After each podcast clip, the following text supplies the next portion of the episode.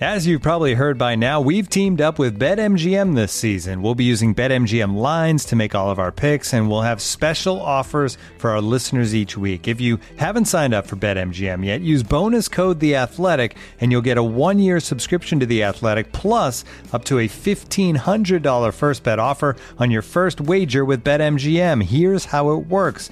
Download the BetMGM app and sign up using bonus code The Athletic. Make your first deposit of at least $10. Place your first bet on any game and claim your voucher for a one year subscription to The Athletic. See BetMGM.com for terms. U.S. promotional offers not available in D.C., Mississippi, New York, Nevada, Ontario, or Puerto Rico. Gambling problem? Call 1-800-GAMBLER. Available in the U.S. Call 877-8-HOPE-NY or text HOPE-NY 467-369 in New York. Call 1-800-NEXT-STEP in Arizona. 1-800-327-5050 in Massachusetts. 1-800-BETS-OFF in Iowa. 1-800-270-7117 for confidential help in Michigan. 1-800-981-0023 in Puerto Rico. First bet offer for new customers only in partnership with Kansas Crossing Casino and Hotel. Don't forget, if you haven't signed up for BetMGM yet, use bonus code The Athletic, and you'll get a one-year subscription to The Athletic, plus up to a fifteen hundred dollar first bet offer on your first wager.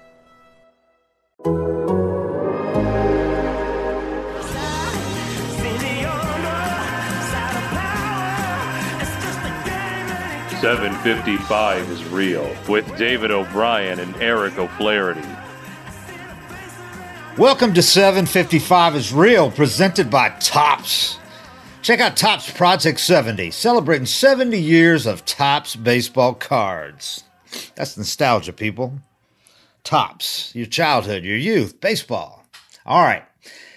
Listen, man, this is uh things are getting serious now for the Bravos. Eric, I'm I'm uh, with my co-host Eric O'Flaherty, former Braves reliever. Eric, have you seen some progress in this last? I know it's the Pirates and they're pretty bad, but did you see some things you liked, especially from that bullpen that got overshadowed in that in that uh, series? That's a good thing, though. Yeah, I mean, Yeah. any series you're not Exactly. talking about, the bullpen's usually a good one, unless you just blow them out. But they kind of did a mix of that. But yeah, anytime, anytime you have a series like that and you could be overshadowed, that's kind of the goal in the bullpen. Yeah, I mean, because like you said, when you're winning big, when you got lopsided games, if you're not if you're not talking the bullpen, it means they didn't come in and give up five and make it interesting, you know. And they were solid. And Jacob Yeah. Webb got in a nice appearance before he went, got sent back down to AAA. I thought that was good of Snit to get him in there and let, let him leave on, a, on feeling good about himself and not stressed if he was stressed. Uh, he, he, he needs to go down and pitch, and, he, and he'll get to go down and pitch at AAA, get some regular work down there. So, um, the the the big the big progress, the big uh, most encouraging thing I think is Shane Greene made his first appearance at uh, Gwinnett and gave up a leadoff double. It was the first batter he's faced in you know uh, what eight months or whatever it is. Then struck out the next three guys. So I don't think he'll be there long. I think uh, you know Snit would like to keep him there a couple of weeks, but Snit also said that usually doesn't happen like that. So he's fully prepared for them to cut it a little short. I would guess he'd be back after this five game uh, road trip is over. Uh, yeah, maybe, maybe uh, you know, it's it's just hard to gauge how far along a guy is, and if he comes in and does that three more times, you know, there's Yeah. then you're saying you're ready. But if you have a couple rough ones, you know, I mean, I'm sure they'll just they'll they'll see how he looks and play it that way. But it'll also be dictated how the big league bullpen's doing. You know, I mean, if if Yeah. they deal and they feel like he might True. need an outing or two, and they feel like they can afford to wait, maybe wait. But if they blow three games in a row, it's like Yeah, if there's not that urgency, then they could afford Yeah. to let him stay there a couple more times. Um, he's got a big ass beard, man, which is kind of going the other way. That that's not the trend now in the majors, but uh, people trimmed them a little bit. But he's coming in bearded. And, ah, okay, yeah, yeah. Um, let's get people out. you can look however they- you want. I thought Chris Martin has been nailed since he got back. That's uh that's great to see. I know the Braves are I mean, he's so important to this thing down the stretch. And uh so there's there's some progress there. Grant Dayton's looked good since he got back. So we'll see. They're piecing it together. It's taken a lot longer than anybody had uh, had hoped or thought, but if they could keep guys healthy, and you know, and getting Shane, Greene back, and they've added another couple of pieces. Uh, is going to allow them to give guys proper rest because I think we were seeing Minter show the signs of fatigue of pitching 20 times in the first 39 games or whatever he did. So that'll be a good good aspect there. But listen, let's talk about this series. Um, And like I said, you don't want to make too much out of it because it's the Pirates and they're one of the worst two or three teams in baseball. But they lit those guys up, man. The Braves, they they scored like it was a softball league. The twenty to one game, seven homers and two grand slams. They're the first team that's done that. There was some stats about what the first team to hit seven homers with them, at least two of them being grand slams.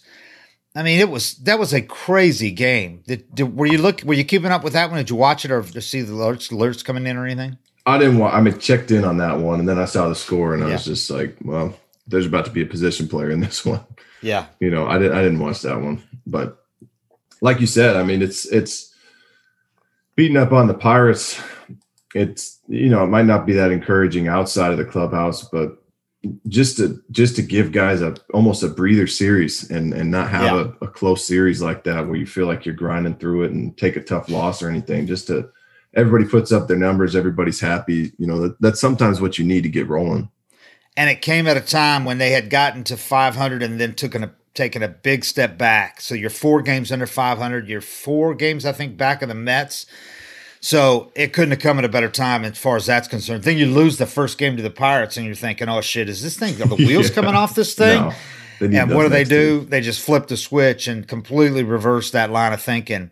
Um, and and you know you had a huge crowds there at uh, at Truist Park for the first night. They come out and it's a great crowd, and the Braves let them down, lose. You're thinking, oh, people are going to come back. They came back in droves. Mm-hmm. So you had big crowds there all weekend when you won these three games. You gave them plenty of those people. You gave those people plenty to come back to see, want to come back to see.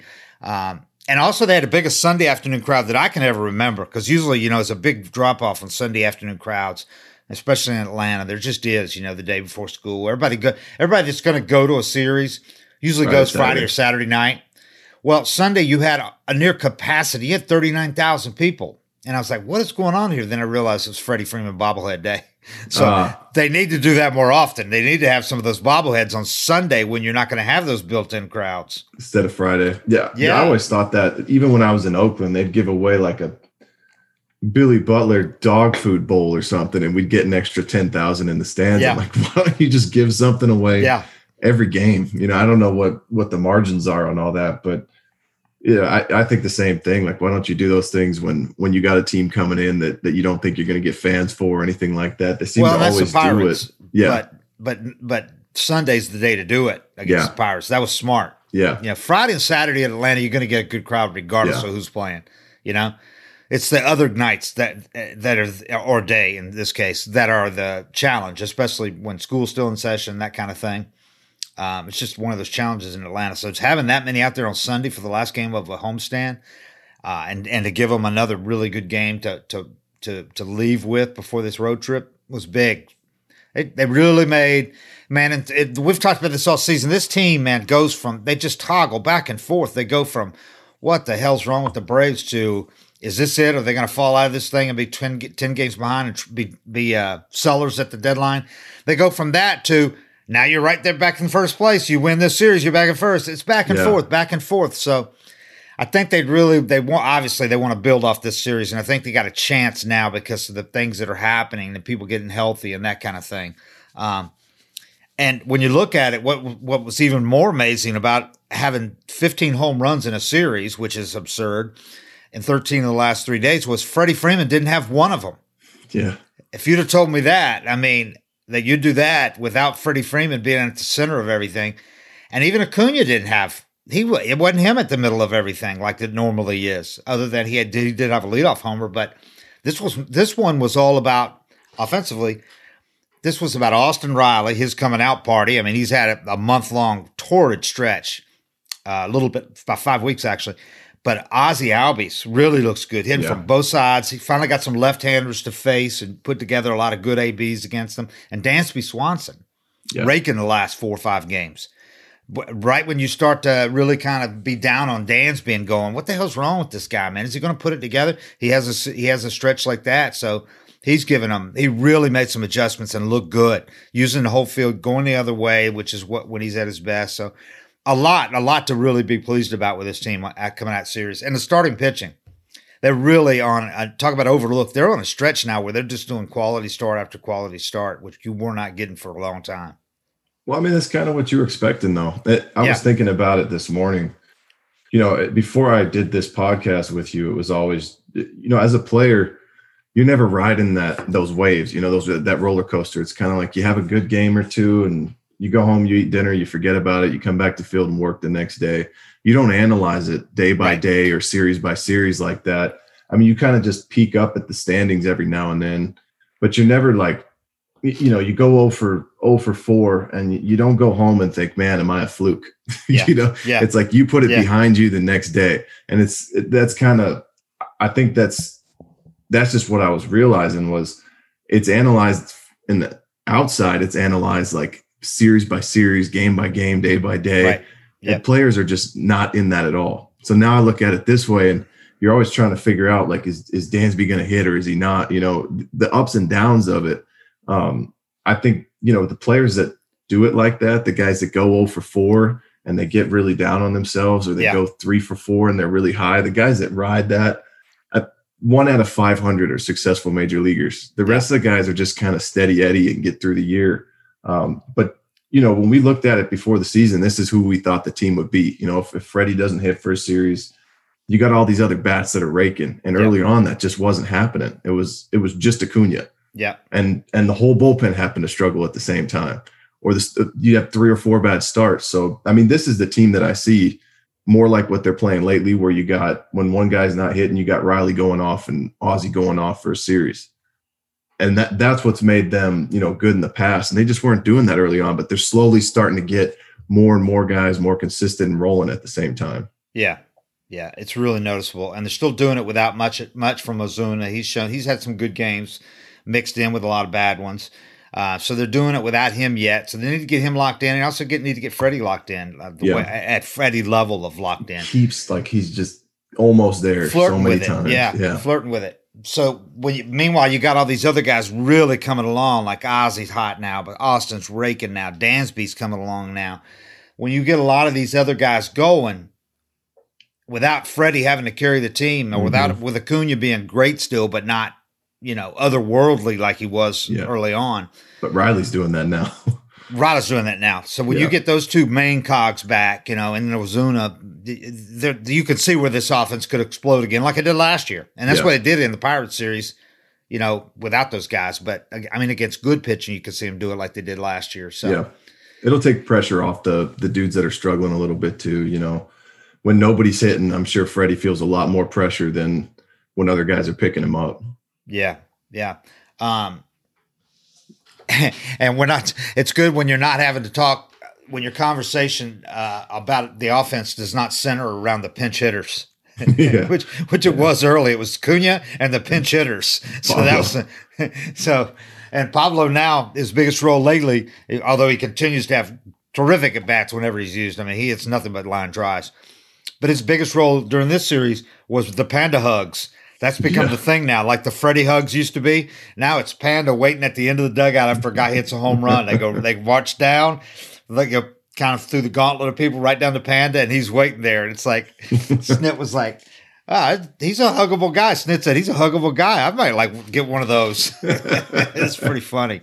It was pretty funny. So, good way to describe him he's uh, everybody loves him Yeah. So, all right. So is this the uh is this the series or the road trip where they get through 500, Eric? Because every time this team has gotten flirted with 500 this year or gotten there, they've taken a big step back and lost like three out of four, you know, or four straight or whatever.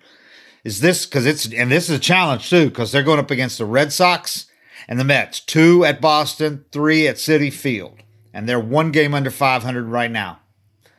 Do they get through this thing now? Get to 500 and through it? Well, you want to go 500 on the road, but it's five games. I mean, so you'd either go three and two or Yeah. two and three and probably Could feel okay about it. But Mm-hmm. it's tough going to Boston. Um, I mean, I, I anytime you go into Fenway and split, I think that's a that's a net Yeah. win. And then New York, I mean, that'll be the series. I don't know if deGrom. I know he had a pretty good rehab start. I don't know if he's going to be. He's probably coming back for that he series, is, wouldn't he? Yeah. Yeah. So that that makes it tough. But Uh, get these two home records. Boston and the Mets lead the American League East and the and the NL East. Boston, oh, I'm sorry, the Red Sox are tied with Braves. Yeah, Red Sox are 29 and 19 at home, 13 and 12. So they are a machine on the road, 16-7. So there you go. But I'm I'm with you though. You if you come out of there with a split, you're happy.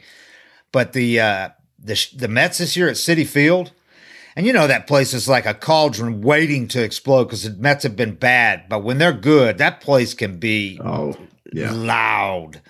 Um, well, they're 11 and 4 at home this year, 10 and 15 on the road, 11 and 4 at home. So that's a test right there, man. Yeah.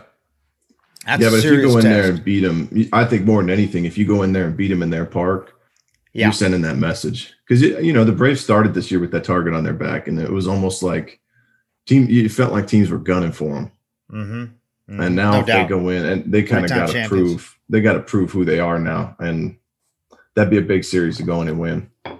Yeah, it's like you know all the the Braves had won the previous three division titles, yet none of those Nobody years were them. they consensus favorite, and most years they weren't even the favorite at all among many people at all. Yeah, Uh, the first year, no one picked them. Um, they come in this year as the consensus favorite to win the division in a year where we thought it was going to be the toughest it's been during this stretch Yeah. of four of four years. Well, I, I, I'm with you though. They they do have a, a bullseye on the back as the consensus. Eh, everybody knew they were the three time champion coming in, even if they maybe had more questions than they've had the last couple of years, or at least last year. So but they're getting everybody's best shot if, if that can happen in baseball. And I think they have so far. But they also, we've talked about this before too. They also had the numbers that said they were one of the unluckiest teams in baseball in that first month because they had the, the the hard hit rate, which you know if you buy it and and and I do, hard hit I rate does that. mean something. They were uh, they weren't getting they weren't hitting to the expected on base percentage and batting average that they should have, and you're starting starting to see that even out. You saw Freddie get a couple of bloop hits in this series that he was due for Yeah. after having about 20 hits robbed on line drives into the shift or just right at people regardless of positioning. yeah. I mean, that was one stat I hated as a pitcher was batting average on balls in play. Yeah, because you you I I could go into a game. I wasn't striking a lot of guys out, but I'd go into a game and I'd get three soft ground balls to shortstop, and it'd be it'd be you know it'd be analyzed as a lucky inning because Right. three guys hit put the ball in play and it was a zero batting average. Like you got lucky, and that was the same way I looked at Freddie hitting early on. It was like I know his average says 190 or whatever it is, but he lined out to shortstop or or hit a top spin laser to the guy playing shallow right field instead of second base. You know, you can you can watch that stuff and analyze it and say that guy's getting unlucky. And I felt like he definitely was. So I mean, you watch that whole first month for the Braves, it felt like pretty much everything that could go wrong did go wrong, and and they're still right where they are. Um, Yeah. I, you know, we've been saying it for a while, but at some point the the ball's going to start just dropping in for them, and they're going to take off. and it did during this series. They Yeah. did. They got hits of all kinds. Hits that uh, cheap hits, huge hits, many balls that went over the fences. Yeah. Um, yeah, it was impressive. Eric, let's hear from today's sponsors. Looking for an assist with your credit card but can't get a hold of anyone? Luckily, with 24 7 US based live customer service from Discover, everyone has the option to talk to a real person anytime, day or night. Yep, you heard that right. You can talk to a real human in customer service at any time. Sounds like a real game changer if you ask us. Make the right call and get the service you deserve with Discover. Limitations apply. See terms at discover.com/slash credit card. Looking for an assist with your credit card but can't get a hold of anyone? Luckily, with 24 7 US based live customer service from Discover, everyone has the option to talk to a real person anytime, day or night. Yep, you heard that right. You can talk to a real human in customer service anytime. Sounds like a real game changer if you ask us. Make the right call and get the service you deserve with Discover. Limitations apply. See terms at discover.com/slash credit card. Also, Max Fried yesterday. I thought on a day when he didn't have his best stuff, He didn't. No. he was still in, totally in control. And I thought Yeah. just the ground ball after ground ball after ground ball. He only had, I think, two or three strikeouts Two. yesterday. I think two. Yeah. And, and and like more walks than strikeouts, but man, he was a ground ball machine yesterday. I mean, if, as a pitcher, if you can do that with this defense, you're going to do all right. This defense is Yeah. is nails again right now. They're playing really well. Um, I he since he got back from the uh, the uh, from his DL stint for the hamstring. I don't know. Early on, you talked about you know you thought he was just a little off from being there in his first four starts before the he went on the IL. Well, since he got back, he's got a one five zero ERA in four starts. I mean, he's the Max Fried that we saw last year for the most part. Yeah, yeah, and that goes back to what I'm talking about. Is you know he I don't think he had that first rough month and thought all of a sudden maybe I'm not the guy anymore. You know, maybe my last however many years were lucky. You know, I mean, it's mm-hmm. it's definitely not easy as a player, and you and you got to stay out of your head. But he knows who he is, and he had some rough breaks too. I remember watching the start against Washington. He's yep. giving up flares, and stuff kind of just compounds and piles up on you. But he's looked like himself, even without the strikeouts. And it's it's always for me way more encouraging when a guy doesn't have his stuff. Right. And does what he did yesterday, then when he, you know anybody can come out with their A game and put up zeros. But when you see him only strike out two and still have a good yeah. start, that means he didn't have it. You know, he wasn't he wasn't blowing guys away, but he was still competing and making pitches. So that's a that's a good start for him. The, the good ones, man, they win when they don't have their best stuff. That separates yep. the good ones from the just okay ones. They they win when they regardless. Yeah, they just find a way. You know, you yeah. just, you just compete and minimize damage. And I think Ian Anderson already already has a knack for that at 23 years old and without a full season in the majors he's he's had a knack for that since day one. Mm-hmm.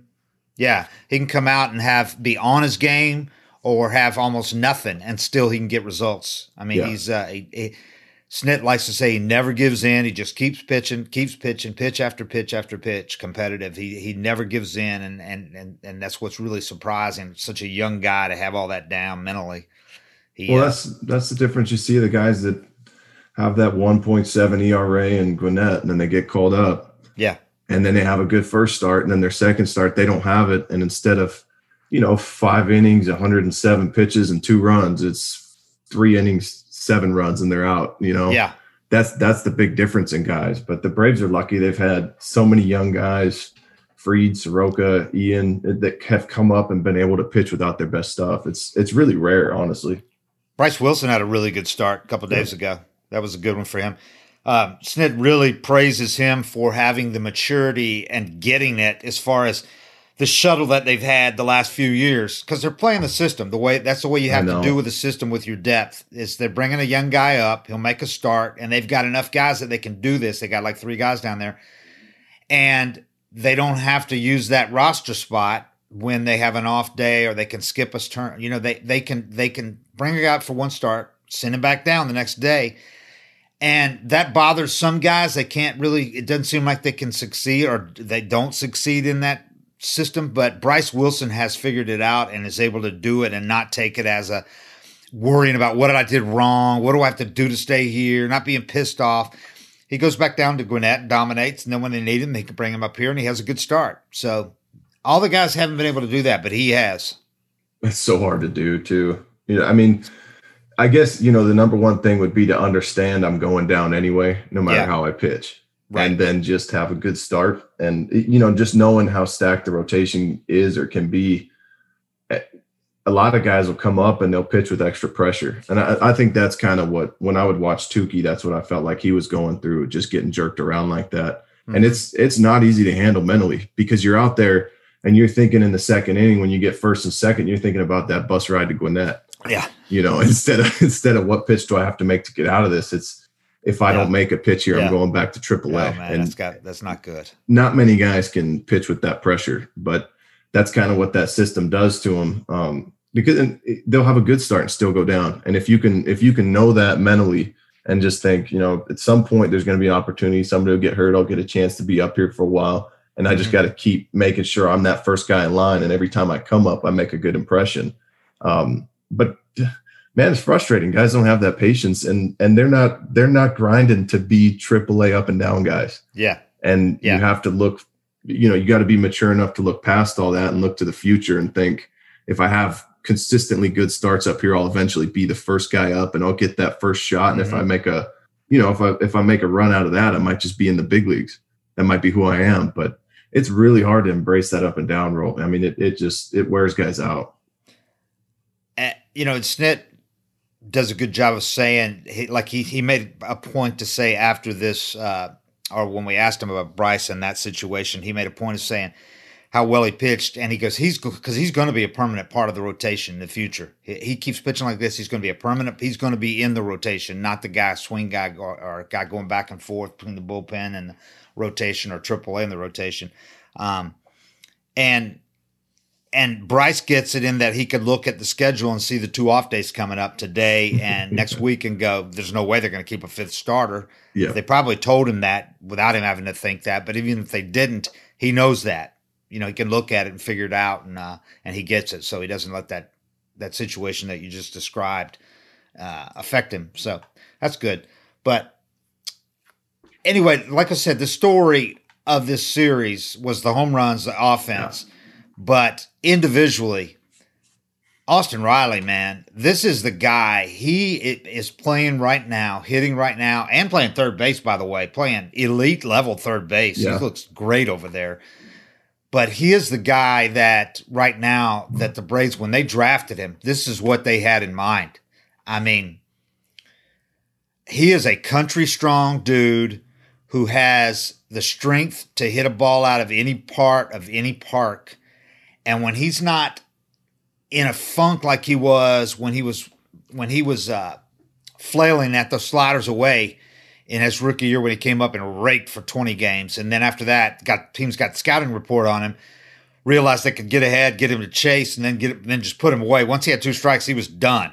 That slider that threw him away. Well, Yeah. he's made adjustments since then, slowly but surely. He's much better at the slider. One of the two home runs he had yesterday was on a slider, 0-1 slider.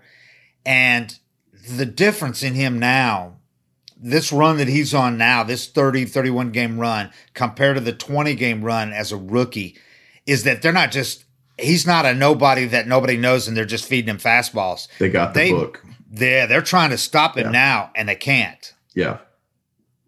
Yeah. When you do it at first, sometimes they're just trying to figure you out. hmm And you watch so many players, you, you- they come up and they're hot, and then the league finds a hole. And that's the difference. In AAA, they just they can't hit that spot. They can't expose Right. you as well. You get up to the big leagues, and you're around guys that can hit that spot nine out of ten times, and they can expose you. So you you come up, you're hot, and you see how the league adjusts to you. Then the league adjusts, and then you have to adjust back. And that's what it seems like to me that that he's finally done is is just adjust back and know how they're going to pitch him. But I also watch him, and he doesn't look like he's swinging hard at all. You know, when I Yeah. see him struggling, they're like big swings on fastballs, and he fouls them off, and then he eventually will chase the slider. The balls he hit, I mean, they they went just as far, but his his swing looked nice and patient and balanced and smooth. And I think he's just so strong. You know, I mean, that's that might be one of the big things for him is just to remember he doesn't have to he doesn't have to blast it sixty Yeah. rows deep. He's strong enough to hit it out anywhere, and his swings this last couple series have just looked so smooth and easy. I mean, I can't even think of a swing where he takes like so many power hitters take a swing and they swing and miss and they're falling all over the place. They almost fall to the ground. They're falling out of the batter's box. He Yeah. never does that. No, And his part of it is his base, man. If Yeah. you've not if you've never seen Austin Riley in person, people that see him in person for the first time, they realize how thick this guy is, how big he is. And it's you're not, not, just tipping him over if you walk by and push him. And it's moving not just get in the weight room and get ripped. No, he is who he built is. like he's, a, he's got tree trunks for legs. Yeah, He's got the hips and the legs and a butt to be a power hitter. yeah, Like he was made to do this. yeah, So he is rock solid in that batter's box. And then up top, man, he looks like a guy that's been baling hay for most of his life, you know? He's Yeah. a big dude, and a Yeah. big naturally guy, and he's in shape. And uh, he, like you said, he makes it look easy to hit 500 foot homers, 480 Yeah. foot homers. And Yeah. it's, uh, he's got the rare ability to do that. And then to see him over at third reminds me of. I'm not saying he's as good as Scott Rolen because Scott Rolen was a Gold Glover over there, one of the best I've seen over that third. but a big dude that can move. Big dude, yeah, Yeah. that- that can move. He's smooth. Yeah, He can get shift laterally. You know, he's got that lateral speed and the ability to to dive and then pop up. You would think a guy that weighs 240 or whatever he does, you dive for a ball, it's going to take you a little bit to gather yourself and get up and throw. And he doesn't. He he bump, he bounces up and he's got a cannon for an arm. I mean, he's got a he pitcher's has a arm. cannon. Yeah, I think about that a lot though, and that's something that we talk about on here sometimes. But think about if Nolan Arenado went up to 240. Yeah, You know, because that's not who he is. Yeah, With Riley, 240 is who he is. So that's it, what he carries. Yeah, that's what he was born to be just a big dude so he can move that weight because he was born to to handle it you know his, his body's set up to be that big which is great because then he has the power without having to bulk up and lift and do all that stuff Yep. it's just who he is but i think about that all the time with the guys that you see uh, either swinging hard to hit the ball as far as they are or gaining a bunch of weight to try to hit these massive home runs and, and be power hitters like for him that's just who he is yeah, he doesn't have to force this. So when you see him swing nice and easy and hit a ball out the other way or catch a slider out front and hit it 480 in the gap, yeah. you know, it's it's real encouraging for me to just know that that's who he is. And when you see him moving around, it looks natural. You know, it, it Yeah. even though he's a big dude, like he's he's supposed to move like that. So I I definitely see that Rolen comparison for sure. Yeah, he's uh he's got more of a body that like Rolen than prob than say Chipper. Even though their weight, their measurements, if you look at their height and weight, they're real similar. He and Chipper, Yeah. they're not built the same. No, Chipper's lankier. Yeah. Yep, long limbed and uh, Yeah. narrow in the hips. Yeah. Uh, it's so funny. It's baseball. they- They come in all shapes and sizes because both of them look like when they get in the batter's box that they were born to do this. yes. Yeah. But but but Austin does not have to get to lift weights in the offseason to put on weight or anything to put on muscle. He's just the guy's big. Yeah. So uh, I mean he could carry another twenty pounds if he wanted to just hit for power, but it would mess him up, I think, Yeah. take a little off defensively and and uh and maybe uh with the batting. I mean, these guys hitting three twenty, man. I know, I know. But that, that's who you know. That's who we saw last year when he came up, and I remember trying to break down how to yeah. pitch him, or two years ago, yeah, when he was. I, I remember trying to break down how to pitch him, and it was like he was hitting the breaking balls. He was he was balanced. He was hitting things everywhere, and then he just kind of got into a funk. And and a lot of times that's that's what I'm talking about. You get into a funk, and you think you got to do more yeah, start swinging harder, like crazy. start chasing stuff, you know.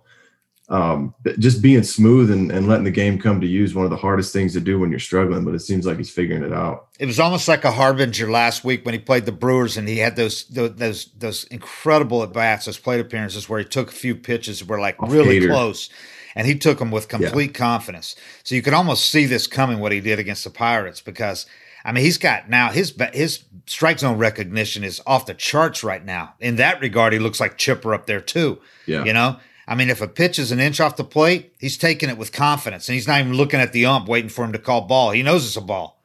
So Yeah. you know, Yeah. when, I mean, when's the last time you even saw him turn his head and go, "Jesus, that was a ball"? You know, he's just up there with confidence, man. Yeah. He's uh, he's locked in right now. If, if this is the guy, I'm not expecting him to hit like this, like he has for the last 30 days, but I think he's done enough. a- a- And that it's not look fluky where you can go, this guy's a stud, man. This guy's the third baseman for a lot of years coming forward. Going yeah. forward. And that's, that's what's hard to analyze is you, you, you he's a young guy. He's been in the, in the game for a couple years and he's learning on the fly and, and he has to conquer this level. And it's, it's hard to gauge where guys are going to be at because some guys just fall off a cliff and, and then he can do what he just did. You know, the, the Mhm. last, it's been what, five weeks now that he's just looked like a superstar. Yeah. So I mean, that's what the great players do. Even Freddie. When's the last time we saw Freddie struggle for as long as he did? Maybe never in his career. Yeah. Never. I've never seen him struggle for like that, for like Yeah, 25 games or whatever he did. because he minimizes when he gets into those funks that that Austin got into for a lot longer. You know, Mhm. Freddie minimizes those, and and he's good after a week. You know, maybe six days. So Riley had two homer games Friday and Sunday. He's now 10th in the majors in batting average. That that just blows me away. He's hitting 320. We're almost we're over a quarter of the way in the season, coming up on a third of the way after this road trip through the season. He's hitting 320. If anyone thought that we'd be saying that nearly a third of the way in the season, please raise your hand. Um, and after hitting six homers in a week, he's up to nine for the season. That's another thing we forget is he he had oh, like a week and a half ago he had 37 hits 30 of them were singles which was good because you knew the power was going to come but meanwhile he's Yeah. hitting for a high average and chipper said when we talked to him last week bowman and i talked to him and chipper said it was just good to see him hitting the ball and then juice the ball the other way because the power's going to be there meanwhile he was on pitches he was he was on the, like those balls in in in, uh, in milwaukee he was on everything it's just he was just missing a little bit with the power, but once he got that going the other way and uh, and juicing a ball, then this the whole package then. But he, he the strikeouts were way down, the walks were up, the contact rate was up. It was all there except for the home runs. And now, in one week, he answered that.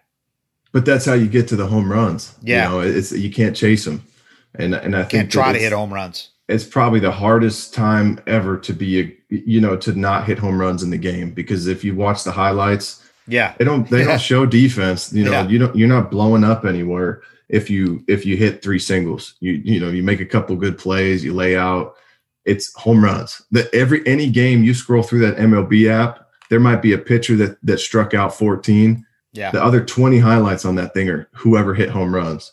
So it's it's hard as a hitter, I'm sure, to to be putting together good at bats and playing well, and and you're not getting really any credit outside the clubhouse. But you know, working your way there and hitting those singles is probably what got his swing locked into the point now where he is hitting home runs. hmm yeah. They don't show a whole lot of opposite field singles on those highlights. um, you probably won't see one all year unless So after- you know maybe a walk off. So after hitting six homers in a week, he's up to nine for the season. His OPS, 963. He is sixth in the National League. He's one spot behind Acuna, who's at 1,001 now. He's dipped a little bit lately. I mean, Austin Riley, sixth best OPS in the National League. He's uh he's OPS and higher than Arenado, Bryce Harper, Trea Turner, Mookie Betts, Freddie Freeman. Yeah, it's it's in there. Uh, Freddie has shown some si- good signs lately. Still hitting just 235, which is rather shocking considering you're coming up uh, on a third of the season and Freddie Freeman hit 235. But his 830 OPS, uh, 19th in the league, one spot. Another people don't realize, man, Betts is also not doing much this year. The two guys that dominated last year, Mookie's at 818, so Freddie's actually OPS and higher than Mookie Betts. Um, so it can happen to the best of them, man. It's like, you know, it's not just an automatic every year. There aren't many guys that are going to do it for 10 straight years like a Chipper Jones. I mean, just check back in on those two in September, though. Right, right. You know, I mean, That's why, yeah, it's 162 and not a 60 game season. if you go through anybody's game logs and you you know like baseball reference will let you click like may 2nd to july 5th Yeah. you, you can you can click any section of a season i bet you you could find stretches where freddie maybe not this this low but i bet you could find Yeah. some stretches where he hit 235 in the middle of the season Sure. for a month and and nobody even notices you know it's when you get off to that bad start that it, that it really shows up because you actually see that 230 up there when he drops from 290 down to 272 in july Yeah. it you don't even notice. And then he gets hot again. He's back up to 285. He gets hot another time. He hits 282, 290. And that's a season. And it's like, yeah, Freddie did it again. But there's always these ups and downs throughout the year Yeah. for those guys. To, uh, just to think how weird last year, to put it in context, how weird last year's 60 game season was. Braves are at 47 games right now. Last year, there would have been two weeks left in the season. Oh, it'd be crunch time. Well, and They'd if Freddie was hitting this in last season, Yeah. everybody'd be wondering what's wrong with him, you know, yeah. and he'd be, he'd have that pressure to get it going. The Braves would be fighting for their playoff lives right now last season. Mhm. Fortunately, and that's why they had 16 teams make it last year. If Yeah. you think about where, where the Braves are right now, how many good teams would have missed the playoffs last year if you'd have gone with the regular, you know, 10 game 10 teams? I think Houston almost did last year. And they, Yeah. they wound up doing all right in the postseason. Uh, just looking at the standings, man, we were we talked about going in. I thought the Marlins were being overlooked by everybody. I mean, I saw them play enough times last year, 19 regular season games or whatever it was. And then, well, not 19 because it was a 60 game season, but we saw the Marlins all the time. Then we saw them in a playoff series and I saw those young arms. And I thought, why are the Marlins, why are they being picked to finish fifth in the league when they made the playoffs last year? They bring everybody back. They added Adam Duvall sure enough, they're right there with the Braves, man. I mean, they're they're they are tw- they're half a game behind the Braves. They're in fourth. They're a half game ahead of the Nationals, and they're not surprising me. The Marlins. I mean, Adam Duvall's having a hell of a year, by the way. Yeah. Built on. He started slow, but that series against the Braves kind of got him going, and he's playing terrific defense. So That Alcantara dude, yes, big, he's he's he's legit. God, they got some arms down there, man. They do. I Um, I hate when these rebuilds start working because I hate that side of the game. But Yeah. yeah, All right, Eric Acuna. by his. It's funny because he's in for him what would be is a mild slump, and it's kind of uh, uh 95 percent of baseball players would like to be in the mild slump Yeah. that Acuna's in. Yeah. He's still hitting bombs and still leads the majors with 15 homers. Leads the majors alone. 15 homers. We're not uh we're not a third of the way into. Yeah, so he's got that part of the 40-40 down, but he had been stealing bases, which is not a big shocker considering the offense and all that. But still has an OPS over a thousand, one one zero zero one to be exact. He's hitting, but he's hitting two seventy six. That's down quite a bit. His OPS still at three eighty. 622 slugging percentage, still fifth highest in the majors. But check out this two week stretch by Acuna. Past 13 games, including 12 starts, he had one uh, pinch hit appearance in there. He's hit 159, seven for 44, but five of the seven hits have been home runs. He has nine RBIs and a 500 slugging percentage in a span where he's hit 159 for 13 games. Strikeouts are up a little in that stretch, 16 with eight walks. 296 OBP, low for him. 796 OPS, low for him. What, uh, 200 and some points lower than the season OPS. Like I said, slump by his standards, but most guys would be, hey, I'll take that. 800 Yeah. OPS, I'll take that. Um, but to show you just kind of where the Braves are, it's still, even with other guys getting hot and, and, and, and, and going crazy, the offense still, for the most part, as Acuna goes, so goes the Braves because they're six and seven in those 13 games. Even with all the other guys doing stuff, the pitching much better. Um, he's still the straw that stirs the drink, hitting from the leadoff spot, doing what he does. It's still so much depends on him. Yeah. Well, and Freddie after him. Freddie Yeah. hasn't gotten. I mean, Freddie has. When those two are locked in at the top, it's a nightmare. Yeah. I'm trying to look right now when he got hit by the Phillies, and what his numbers are after that. Because I feel like it almost seems like every time somebody comes up and in or hurts him inside, he kind of goes into a little mini slump after. hmm He was 13. He was just three for 16 in the Pirates series, Acuna, but he had two homers, including the grand slam in the absurd 20 to 1 game when Difo came in, by the way. I hate, man, I hate the position players pitching. I know why they do it. Teams do it because they don't want to burn their bullpen, especially early in a series and on a road trip during a pandemic when they can't just bring up another reliever. But I still hate it, man. Difo comes in, gives up like eight runs, grand slam, second grand slam of the game for the Braves.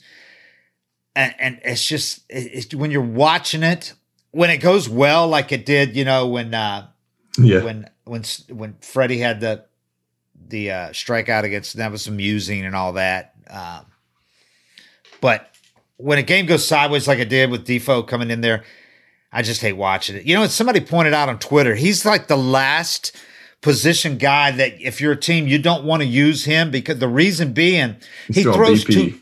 Yeah, Yeah. he throws too hard. He's up there throwing 90, whereas most of these position guys come in and they're lobbing like 60. It's like throwing BP. They're throwing, or they're throwing below bat speed. They're throwing below BP, like 50 miles an hour, and they're throwing 49 mile an hour curveballs.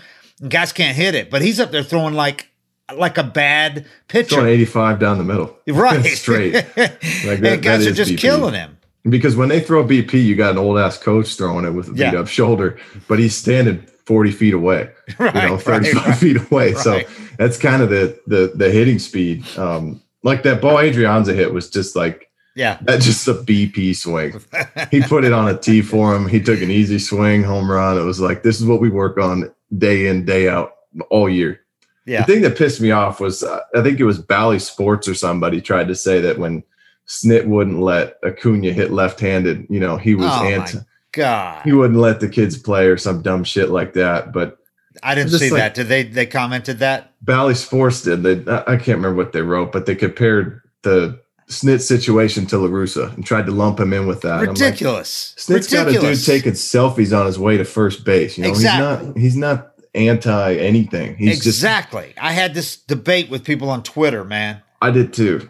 I was like, this is the dumbest shit because if Acuna goes up there and gets hurt, whether it has to do with him hitting left-handed or not, Mhm. Snit's fired. Right. Right. You You, can take can't- Snit's comment to him, which was, I got to put three kids through college, three grandkids through college. Don't get me fired. Yeah. You can take that to mean if you go up there swinging from the other side, using different muscles than you do every day, and it, it, you could easily get hurt. That's what you could take it to mean that. And or you could also mean it's disrespectful to go up Yeah. there in a blowout. And somebody said, "What's the difference between him hitting left-handed and the Pirates bringing in a position player?" Huge difference. The Pirates are bringing in a position player so they don't flag. burn their bullpen. Yeah. They're trying to stay competitive for the rest of the series. They're not coming in to make a joke of anything. You Yeah. know, it's t- apples and oranges. Yeah. Now, if you want to say, let the kids play, I'm like you. Snit is the last guy in the world you can accuse of not letting the kids play. He's got guys. It's a. It's become like a circus running the bases on the home runs every time. Okay, and it's entertaining. I'm not going to sit here and complain about it. But I mean, come on, they're pushing the envelope. And mean, they're going to continue to. and Snit and he's hasn't said a it. word about it. So do not give him shit about not letting a guy go up there, the best player in the world, maybe, go up there and hit from the other side. It's Yeah. not an all star game. If you want to be John Kruk and do that in an all star game and put your batting helmet on sideways and everybody's laughing, that's totally different. You know? Yeah. And John Kruk's a grown ass man at that point, and he can make that decision to do that on himself. But Snit's not going to let a 23 year old, huge, huge part of the franchise go up there and hit. There's a reason why you do not, you've never seen anybody else do that on another team who's never hit from that side. Go up there during a regular season game or Yeah. playoff game and hit from the other side. It does not happen. You know, The only guy that does it is Baez, but he's I think he's naturally left-handed. Right. Yeah, he's And- done it before. He's not up there doing it as a joke. Like this game, so this game we're blowing you out so much that I'm going to go up there and make it competitive by hitting from the other side. And you know, Yeah. come that's it's taking it to another level, man. But like it's but it, I didn't even ask Snit. I just asked him, was he about to go up there and hit left-handed? He goes, yeah, he was. I told him. I got to No. put no. He called him back. He said, "Come back," because he put on the the batting helmet for that side. And Snit noticed that. No, no, no. You bring him back. But come on, man. To the people to say that let the kids play. I mean, come on. This is a guy that lets Acuna and, and Ozuna. It's like a competition to see who can do the most stuff running the bases on a home run. And that's fine. But don't accuse the guy of trying to put a damper on it because he has not stopped anything. The selfie to first base is the most let the kids play thing of all time. Like the, you can't, he is maxed out on his let the kids play. I'm not a grumpy old man credit. Like you can't you can't get any higher than the dude taking a fake picture of himself on his way to first base. You know, you used to get mad at guys for not running out of the box. He stops on his way to first base and snaps a picture. And if his a lot of manager lets that fly, then some- he's not a you you can't lump him in with anybody. Five years ago, there's over half the managers in baseball would have said, no, never, Yeah. don't do that ever again. Yeah. Five five years ago. Now Five. there's probably three or four at least that would. There's still some that would. Not many. I couldn't see it happening for St. Louis, you know, but Exactly. But I would have said that about the Braves too before. Ten years Yeah. ago, the Braves would have never done that. They were your button down, button down Braves. That was their reputation. And I thought it was, and I thought it was too. Um, they were too much so. I thought they were a little bit too buttoned down when it came to the playoffs. They kept doing their even keel thing, never adjusted, never changed their demeanor, were always professional, never showed emotion. And I thought it caught up with them sometimes in the playoff where they kept that going and other teams came kind of came in jacked up like, no, this isn't just a regular game and this isn't 162. This is different. I thought I thought it kind of got to them a few times where it would have been better to show a little more emotion. But that's neither here nor there. The point being, these are not your dad's Braves. no. They do not. I mean, they got they've got guys doing more antics, if you want to call them or whatever, than any team in baseball. So don't give Snitch shit if he does one thing for whatever his Like, reason. come on. We're not doesn't let a guy hit left-handed because nobody else is hitting from the other side for other teams. you No, know, and that's what that's what pissed me off about it is I I know deep down it probably drives Nick crazy. right. You know, because and he that's bites his not tongue. He bites his tongue because he knows it's for the uh, for the team. You know, he knows that's how his Yeah. team function. That's what they thrive off. That's Things how they change, win. he knows that. His guys need that. He's embraced it, even if it probably drives him nuts when his dude's taking a picture of himself on his Right. way to first base. You know, you can't you can't tell me there's a single even in the era I came up with that watches that and doesn't say, okay, Yeah. that needs to be toned down a little bit. But I'm sure it drives him crazy to embrace that. But he understands how important it is to let this team be who they are. Yeah. And so when I see him lumped in with, you know, La Russa got mad because they hit a 3-0 homer Yeah. off a guy throwing 45 miles an hour. Like once you bring a position player in for me, the, all bets are off. Yeah, Anything goes. We've already we've already made the game out of hand, you know, and, and in that situation 3-0 versus 2-1 or whatever, the guy's throwing 46 Yeah. you know, kind of anything goes. But I know it, it's got to drive Snit crazy deep down, but he knows it's better for the team to beat these guys, and he lets Right. Acuna do all his things. And the only time he's ever even gotten mad at Acuna was when it cost him a base. It had nothing to do with With whether it was fun or not, it's you didn't run out a Right. double, you know. Right. Uh, So for me to see him get lumped in as you know fun Yeah, police or It's not It's- fair. He is it's not. stupid. He's not the old man. To his credit, he is not the old man saying "Get off my lawn." This is not No. him. He Not knows the game all. has changed, and he, he, doesn't try lawn. To. You know, he might want you off his lawn. It might drive him a little He's not gonna crazy when he it. sees you walking through it, but he knows the it game has changed, and he's not this defiant guy that's like swinging at windmills, or he's up not up there trying to stop the evolution of the game. He's not doing that. He Yeah. knows that he needs to evolve with the game, and he has fully, and he knows his particular team too. He has said it a thousand times: the energy, the enthusiasm. He loves it. That's what. That's what's They helped his team. it. Right, and he knows he doesn't dare try to stop that by doing stopping the selfie or stopping. You know, he doesn't do any of that. So yeah, it's got. It's not fair for him to, to be able to accuse him at all of saying, you know, don't let Acuna go up there and get let. That's for the good of the kid, Yeah. for the good of the team, for the good of everybody. You know, even if it's not to show up the other team. You don't want the guy getting hurt. You look like an idiot for letting him do it. Yeah, if he got hurt doing it, if he swung righty and pulled an oblique and you lost him for two months, Imagine if he goes up there hitting righty uh, or hitting lefty and gets hit by a pitch. fouls one off his hand. You know, something, just something. People are going, why was it uh, Snit letting him do that? Everybody was saying that. So Yeah. La Russa is out of step with the game. He is completely out of step with the game. His team's playing well regardless, but he's out of step. You can accuse him of being the grumpy old man, get off my lawn, not changing. And You he's cannot- cool with it. Yeah, you cannot accuse Snit of that. And, No. and and Acuna, by the way, added another thing to his home run trot. He's now doing the rock the baby thing. Have you seen this? I know. Between third saying. and home, he does this rock the baby thing now, like he's going to go up and dunk. so it's like you got you got Ozuna with the selfie at first or third, depending on where the Braves dugout is. Then they both stop. They do that. Ozuna does the. They both do the stutter step before third base. Now it's like it's a production, man. It's choreographed Every time. It is they a got yellow. They got yellow shoes and yellow sleeves. There's nowhere. There's no yellow anywhere on the jersey. Yeah, Like- there's this yellow trim on the on the Okay. actual uh, Well, tomahawk, but they- they certainly accentuated that. yeah. Ozuna, I mean Acuna is slowly transforming the uniform. he is I know, transforming the uniform. color. The Braves are now red, blue, and yellow because it's Yeah. he's got yellow all over, man. That's what He's I'm got saying. like he's got like seven pads and sleeves that have Acuna's his name on it, and they're bright yellow, and then yellow shoes. Next, I'm waiting for the socks. He's gonna have some yellow socks, yellow stripes at least. And it, you know, I mean that. That's what I'm saying. Like you know, that wasn't going to fly when Bobby was there. no, no, And not and not even. Come on, Snit not was, even. Snit was raised by Bobby, and that that's why. I mean, that's Bobby wouldn't even let guys wear hoodies. He wouldn't wear could- a hoodie. you It's- couldn't even your wear jersey sunglasses or you the wear front of your jacket. hat. They're still Yep. doing that. They are still doing that to their credit.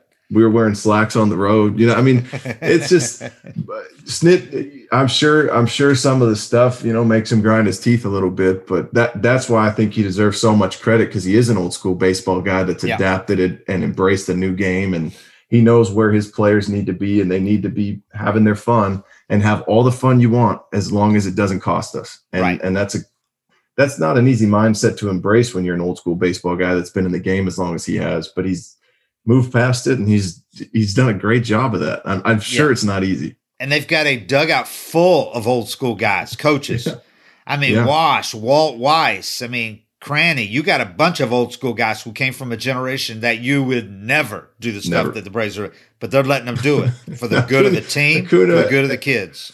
Both the Acuna and Ozuna would have been thrown at 75 times this year, you know, 10, 20 years ago. So And when Acuna's been thrown at, it's not for doing that.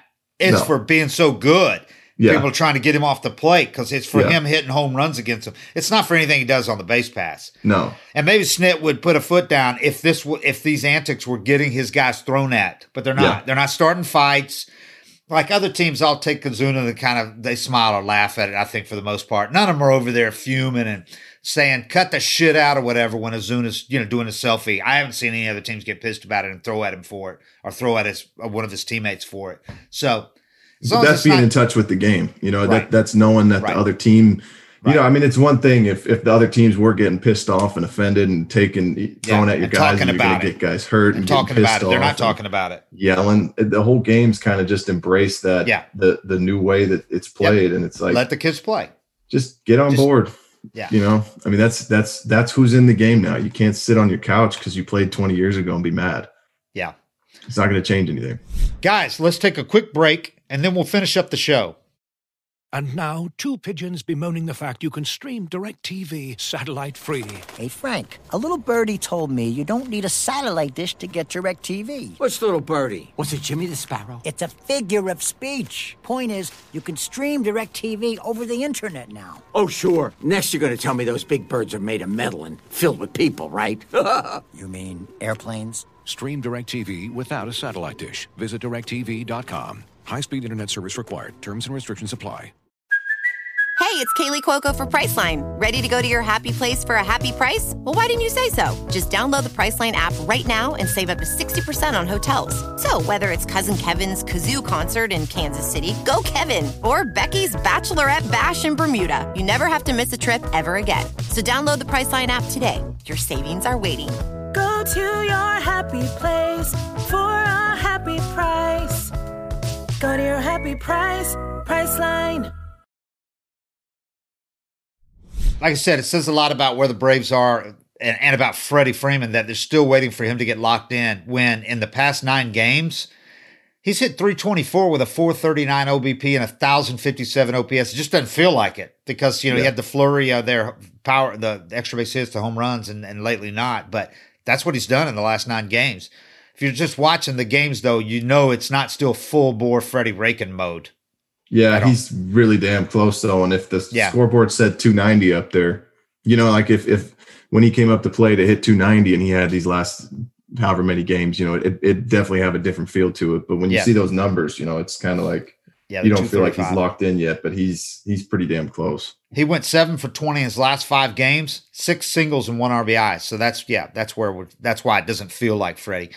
Meanwhile, if it feels like you've never seen a guy do what Acuna does with the first with the uh, leading off games with the home runs and the first pitches, it's because really nobody has. Rickey Henderson with the leadoff was was the guy, but nobody in the modern uh, uh, in the last in in the last decade or so has done what Acuna does with first pitch home runs and to, to lead off games with the first pitch. It's uncanny.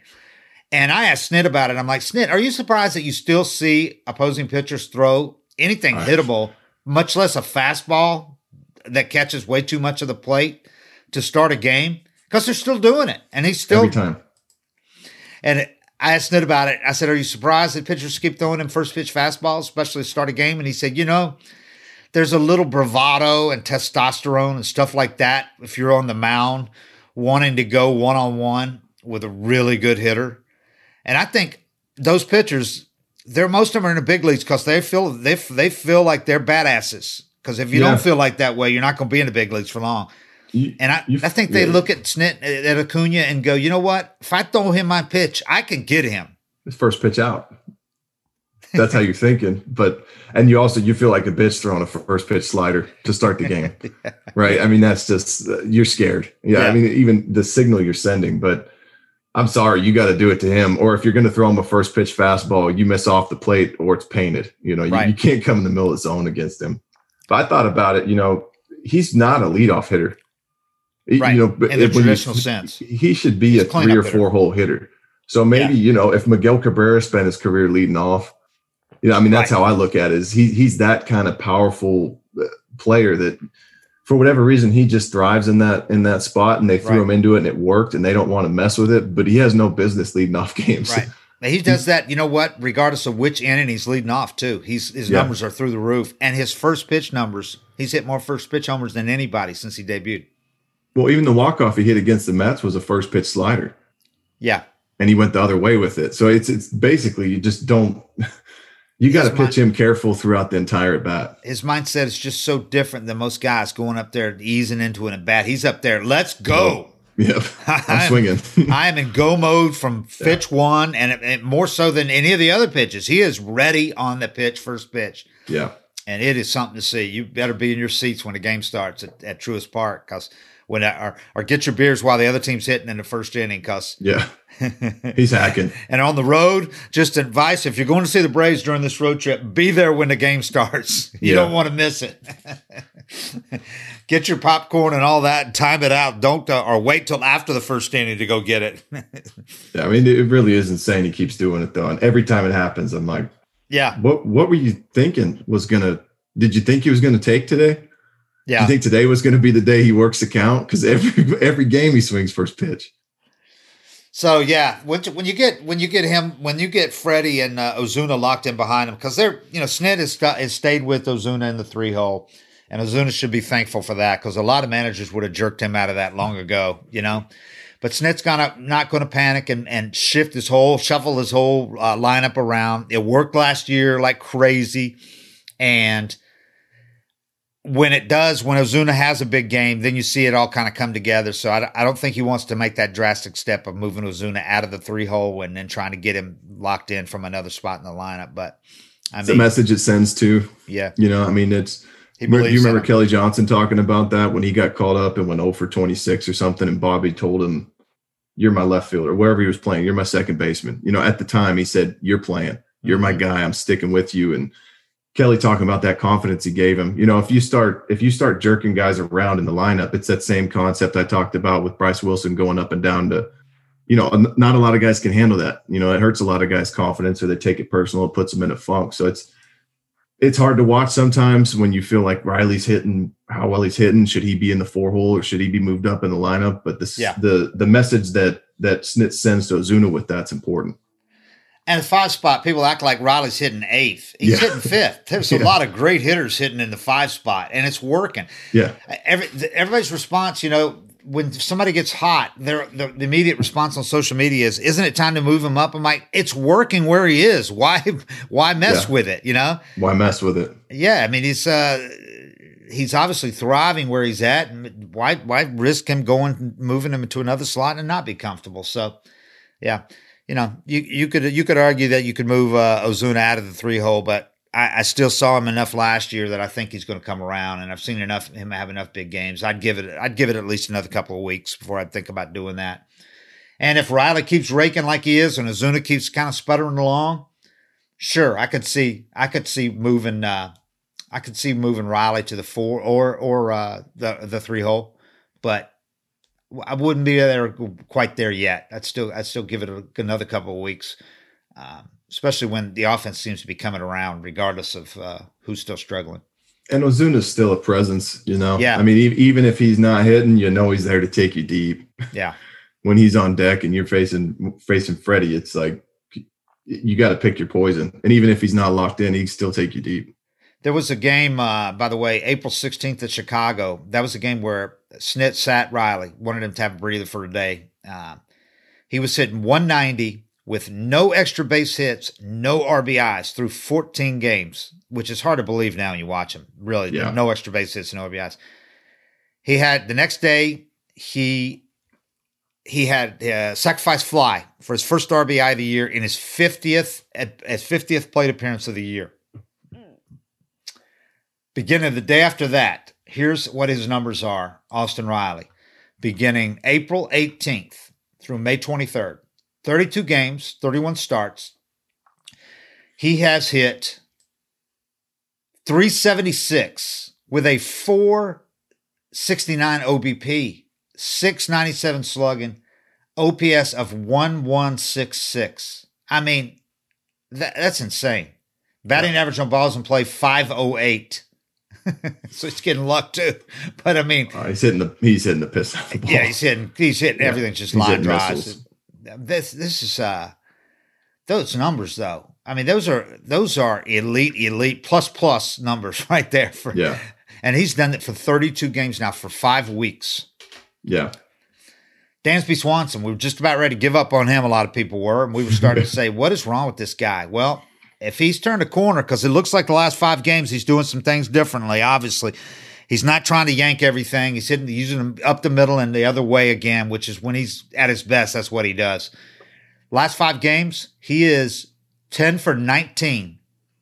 Four doubles, three homers, four ribbies. He's hit 526 in that span with a 1761 OPS. So if you're the Braves, you're going, and that's another, that's a guy down in your order too. So he really gives you so much length when he's, when Riley's hitting fifth and Dansby's hitting behind him and doing that. It really changes the whole complexion of the lineup. Whereas before, after the first half, first third of the lineup, it was like just drop off a cliff. I know, and I keep wanting to get on Contreras about the one knee thing, and then he hits a three run homer. it's like he's he's hitting all right down there too. Yep, yep. I mean, he he yeah, he's a threat anytime he steps to the plate. So you just fill in the gaps and get some other guys jacked up going, and uh, you'll be like last year, close to it. You know what that team did last year. So. And Contreras isn't doing the one knee thing because he likes it. That's what he's being taught. That's what they're doing. You know. I mean, that's yeah. He doesn't really have a choice. I, I, I guess he could say, "I'm not doing it. I don't feel comfortable doing it." But as a young guy trying to secure your spot, that's not what you really want to do. So you're not making those those. you're not overruling decisions no. when you're you know Sal you're trying Fasano. to stay in the league and, and get yourself up there. But Right. I mean, I just I watch it and it's like Yep. give up a pass ball and a strikeout, and then Yep. guy goes second to third in a one run game. It's Yep. it's hard to watch sometimes, but that's what they're teaching them. You know, it, you can't really criticize the guy for it. Um, Kevan Smith, I thought it was a good move. They they got Mathis. Uh, they got Mathis. They DFA'd Mathis. They keep him in the organization because they love everything he brings to the table. Yeah. They love him talking to the young guys, working with the young guys. He's on the taxi squad, so if you have an injury, you bring him in. Meanwhile, they have an upgrade with Kevan Smith, offensively an upgrade, and a guy who's still strong defensively and calling games. So they added to the catching spot. That was that was a good move, I thought. And you got Lucroy working himself into game shape because he hadn't played in over a month when the Braves signed him. You know, he started out well with the Nationals. It looked good for them when he was filling in at the start of the year. So catching wise, they're solid. I mean, depth wise, they're they're they're they're good, and that's important as we've seen. The- The guys can get hurt so fast. We saw two catchers get hurt in one game in Tampa. Yeah. So they're Yeah. covered. Anything happens there. And covered with the kind of guys who can handle a young staff. They're, they're stressing the importance of that. So, um, man, I, you know, I'm I'm I'm impressed with Ian Anderson how he is. I think pitched to four different catchers this year, and he and he does the same. He pitches the same game regardless of who's back there. I mean, this is a guy that doesn't need to be led by the hand. He's for a young guy, man. He is. This guy's got something going on. Well, I mean, it's how hard is it to call a game when you can locate three plus pitches? Yeah, that's true. You know, I mean, and that's something that if even if you're a pitcher and and you you know maybe it's not the pitch you want to throw, but when he can make a quality pitch, mean, I used to do that all the time. When Rossi would call a pitch I didn't like, I just miss with it. You know, like Yeah. if he'd call a slider and I felt like I don't know, I never wanted to question him, so I'm throwing the pitch he's calling, but I'm making sure if I miss, I throw it in the dirt. And it feels like if you know Ian has such good control, if they if if he's not completely on board, it's a changeup. He could still locate that changeup so well that he doesn't get hurt on it. So Yeah. it's, I mean, he's a, he'd be a fun guy to call a game for. Oh man, this uh, yeah, I'm just looking over Riley's stuff.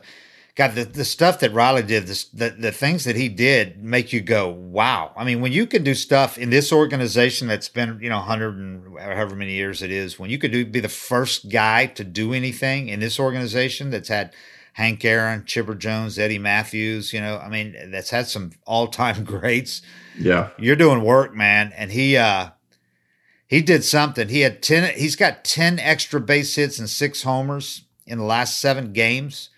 First Braves player at least since the modern era began in 1920. So in, in a century, he is the first Braves player to have 6 homers and 10 extra base hits in a, any 7 game span.